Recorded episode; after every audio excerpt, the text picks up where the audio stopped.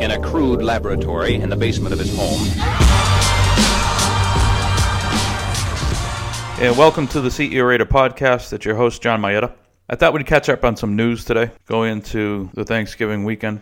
And I'm working on a longer form piece about autonomous vehicles and that ecosystem. If you follow me on LinkedIn, if you follow CEO Rater on LinkedIn, if you follow me or the company on Twitter, Facebook, our blog Tech Today, T E K number two day, then you will have seen the teaser that we published about autonomous vehicles. And given that it's such a popular subject and it's one that's of interest to me, given my experience, I wanted to talk about it, but I wanted to take a little bit of a different approach where, you know, most of the industry commentary is around the adoption curve and what unit sales may look like. And frankly, I've, in, in my experience, particularly with technology, adoption curves as published by industry analysts are always too rosy. It assumes, you know, traction on day one is basically what traction will look like in 10 years, meaning that the ramp is immediately at steady state and then the, the, the curve more or less just goes up and to the right. When in fact what happens is the ramp is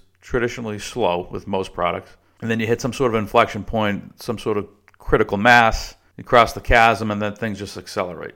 Same on the downside. If you think about the unbundling of, of cable as an example, cable TV, and how, you know, remember the industry guys and the uh, CEOs talked about how that would be. First, they didn't see it, even though it was going on. And then it was, we see it, but it's slow. We think it'll be a slow, you know, it's not going to be slow. It's going to be abrupt and violent, which is what happened.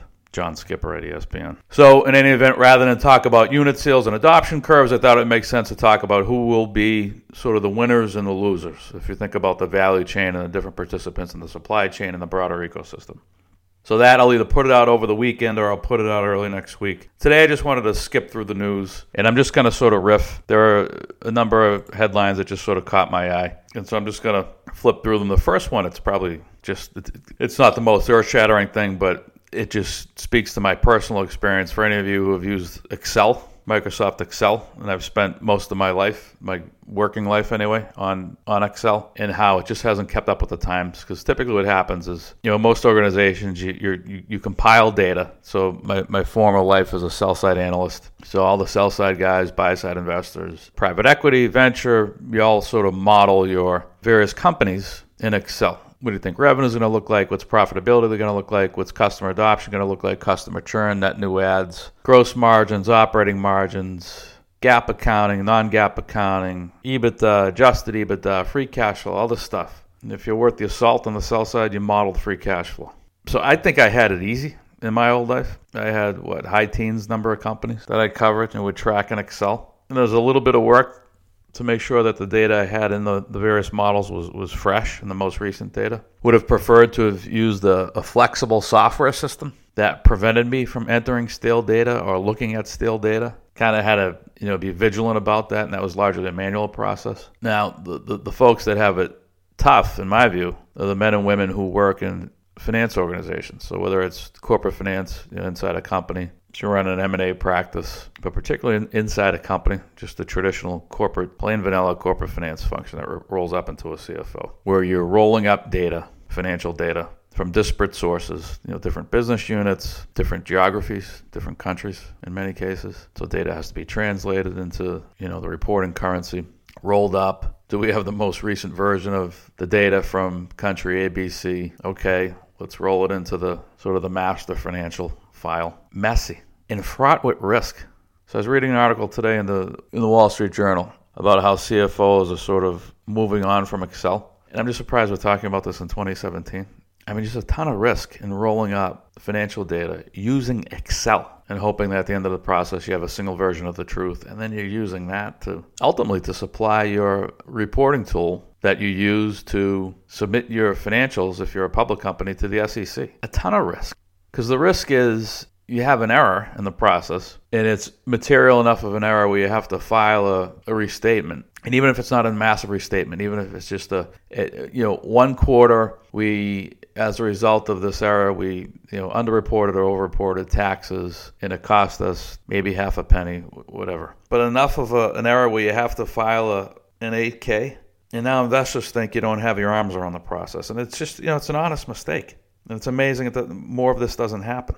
And I've never worked in a corporate finance organization. I've worked with them, but I've never compiled 70 spreadsheets from all different parts of a company. And as a result, what happens is there's a, there's a huge manual effort around this compiling process. I mean, there are tools, there are different tools like Cognos and, and, and such, and all sorts of reporting packages that seem to all be owned by IBM, Oracle, or SAP. And there are others. There are other software as a service, sort of newer versions, cloud based versions. The one that's referenced in the journal article is Anaplan. I never met the guys there. I used to know their former CFO. But the gist of the article is that many CFOs just think that Excel is not up to the task. So if you're Microsoft, maybe you start to roll these things up. These companies are big enough where you can roll them up. And I don't know if they'd be net dilutive, net accretive. I don't know if it would even move the needle on the uh, on the earnings line, on the EBITDA line, if you're Microsoft. But at least you'd have uh, an offering if you were to acquire Anaplan, and some of the other SaaS solutions that are out there. You know, can sort of accelerate your uh, investment into the cloud, and then you can begin to solve these problems. If you're Microsoft and you acquire Anaplan, as an example, you're not necessarily cannibalizing Excel. Excel works for a number of organizations and a number of use cases where Excel is always going to work. And it's a way you could sort of create a glide path up to an enterprise offering, which could be you know, Anaplan. And then if you're one of these mid-tier companies, if you're like an Infor, right, you're Charles Phillips, you're running Infor, largely a bunch of old technology that's been cobbled together through M&A. Or maybe you spend the money to acquire newer technology like an Anaplan. And I know you're private equity owned. You can't pay large multiples. I get it. But see what you can do. If you're one of these mid-tier privately owned software companies, you're doing one, two, three billion in revenues, and you'd like to go public, but there's just not enough growth there. It's a lot of older technology. Here's a way to freshen the, the business, freshen the story, and maybe you get yourself public. Uber. Uber had a data breach and they covered it up October of 2016. This is coming from the Wall Street Journal. I read this article late last night. Uber on Tuesday revealed it paid hackers $100,000 in an effort to conceal a data breach affecting 57 million accounts one year ago, a disclosure that adds to a string of scandals and legal problems for the world's most highly valued startup. The ride hailing firm said it fired its chief security officer, Joe Sullivan, and deputy Craig Clark for their roles in the breach and for covering it up. In addition to the names, emails, and phone numbers of millions of riders, about 600,000 driver's license numbers were accessed, Uber said. Uber said financial information such as credit cards and social security numbers weren't taken. Uber said it identified the hackers and obtained assurances they had destroyed the stolen data. The company said it would notify owners of the affected accounts in the coming days. Either Mr. Sullivan or Mr. Clark could be immediately reached for comment. A spokesman for Uber declined to say who had authorized the $100,000 payment. A spokesman for Travis Kalanick. Travis is the uh, founder and former CEO. Travis declined to comment. None of this should have happened, and I will not make excuses for it, said Dara Khosrowshahi. He's Dara, Dara's the current CEO. Well, I can't erase the past, I could commit on behalf of every Uber employee that we will learn from our mistakes. So I think the lesson is, you know, as I've said previously, you've got to just assume that hackers are trying to steal the, your data, your customers' data, 24 by 7 by 365, just constantly pinging your network, pinging your platform, trying to get a breach, a successful breach, any way they can. And so you've really got you've got to run cybersecurity as a line of business. Just like companies back in 04 had to get used to, public companies had to get used to sort of the $2 million a year expense line that came with being compliant with Sarbanes Oxley, you know, roughly one, two million bucks a year, at least for the small cap companies and mid cap companies I used to cover. You, have got to sort of just make the investment and assume that that's just part of the business now. Treat cybersecurity and cyber defense as as an offensive measure. You've got to go on the offense and be proactive. You know, it's going to be a cat and mouse game always. The black hats and the white hats, the, the, the good hackers and the bad hackers. And if you're not proactive about this stuff, it, it won't be cat and mouse. They're just always going to have a leg up on you. Now, let's assume you are breached. It's just better if you're, uh, um, you know, if you're a public company, go public with it. If you're a private company and you're in a business that's, you know, like a retailer, for example, you've just got to go public with this stuff. Because if you, you know, if, if you discover a breach and initially it looks small and you decide, hey, I'm not going to disclose it, yeah, I think it's just better to go public. Because then if time goes on and it's, oh, now the breach isn't so small, it's material. Well, when did you first know about it? Oh, how come you didn't do more? It's just better to get in front of the story. And I can't prescribe a um, sort of a one size fits all approach other than just try to be early, try to get in front of it, try to disclose as, as much as you can. Don't try to hide it. My guess is what happened with Uber here is they probably were doing a round at the time or negotiating around. Didn't want the news to come out because it was going to negatively impact the valuation they were trying to negotiate. Public companies, obviously, you know, Equifax, didn't disclose what they knew because they didn't want the stock to get hit. Well, guess what? You, you made it worse by waiting. And because you waited and didn't look like you had a sense of urgency around it and weren't proactive about it, you ended up losing your job. You know, Richard Smith at, at Equifax, CEO, former CEO. So it's, it's, it's better to be early with this stuff. And I think there's going to be a real opportunity. And I'm not a, a cyber expert, but you know, clearly the world is moving in a direction where you have services like Uber and you have social media services and I would expect before long you're going to be able to execute online transactions on, on social media. And if you spend time online like I do, like many people do, time on your phone, time using various applications, both consumer and enterprise, you know, a lot of these applications integrate with each other through various APIs, you know, permission based. And there's some base level security, but how can you be sure that you know, some of these small mobile consumer apps as an example, not to pick on any anyone's space. But you've got a startup, maybe they've got five million in the balance sheet, and they're asking for your credit card information, and you would hope that they're taking precaution to secure the data. But then maybe they, in turn, partner with another startup. Maybe they integrate with 30 startups their application. And that's typically where I think a lot of these processes fall down, where you have multiple integrations, multiple small companies that are for the most part, focused on growth, focus on the customer experience. And while they do think about security, maybe it's not just the, they don't run it as a business line. They haven't operationalized security. And so, therefore, if they have 30 or 40 APIs, maybe two or three of them are from partners that have a weak spot. And the bad guys can get in through that weak API link. And maybe that weak spot's created by you know the, the, the, partner. Maybe it's your, your partner who's who's weak in their processes, and as a result, that weakness bleeds into the API and bleeds into into you and causes risk for, for you.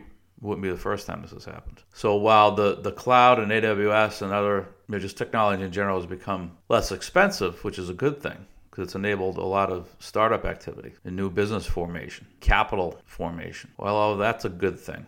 Uh, you know, the, the the risk is that you know we're not vigilant about cybersecurity, as an example. So I don't want to bang on Uber too hard. Uh, this was pre Dara, the new CEO. But it's just another example. And I think the last one I wanted to talk about was was Meg Whitman. She's stepping down early next year. Um, was never a fan of, of hers. I think I'm I'm just generally not a fan of a lot of the, the IT services companies. The world has clearly moved to cloud, and if you're selling you know big heavy servers, big heavy, big expensive consulting engagements, the world just doesn't operate that way any, any, anymore. It's largely productized. It's subscription based revenue. It's small upfront spend, if any. And I just feel, you know, I think Mark Hurd, the former CEO at, at Hewlett Packard, was doing a pretty good job of productizing the company. I know there are a lot of guys that hate Mark because, frankly, it changed the business model, which was on his way to changing the business model. So if you were an enterprise sales guy that was, you know, typically going home with a $500,000, $2 million check gross each year, a lot of those big deals are going away because he was Mark was trying to uh, productize the company and get away from you know these massive service arrangements and things like this. And I think under Meg Whitman, they were sort of betwixt and between. And IBM's guilty of the same thing. And I think a lot of the India-based consulting companies, while they don't have the same price points and the same enterprise relationships, they're still at the end of the day selling a, a service, which in many cases I feel are commoditized services. And so if you're selling a commodity, you better be in a, in a, in a fast growth area like AWS. You know, there's very little, if any, difference between Amazon's cloud, AWS, and Oracle's cloud, and Microsoft, and so on and so forth. But Amazon had the first mover advantage, and they're turning a commodity space into a, a, a huge growth engine for the company. And the, the services companies have chosen a strategy whereby, and so the you know HP, IBM Global Services, Accenture, Tata, Wipro, uh, Cognizant, Infosys, all the tier two and three, tier three players in India, uh, the, the, the Chinese IT service providers, although there's, there's less of them, and the dollars. Uh, if you take the aggregate of the aggregate revenue of the Chinese vendors, it's a it's a much smaller piece of the revenue pie. But they're largely commoditized services, and I just would have thought that some of these companies particularly the US based companies, the India based service providers, with the revenues they're throwing off, don't you guys get sick of generating 10, 20% operating margins, break even operating margins? Why haven't you acquired? And I know some of them have done these little tuck in acquisitions, and some of it's cultural, is, is why they haven't acquired software companies. But there are so many little software products out there that you guys all work with. Why don't you start to acquire some of them? Yeah, I used to get mad in my banking days when software companies would acquire smaller services companies or distribution arms in an effort to get revenue because it would drag their margins and drag their profitability. It's the reverse here with the services companies. If the services companies were to acquire some of these software companies, they would all be margin accretive. If not on day one, you could quickly get them margin accretive.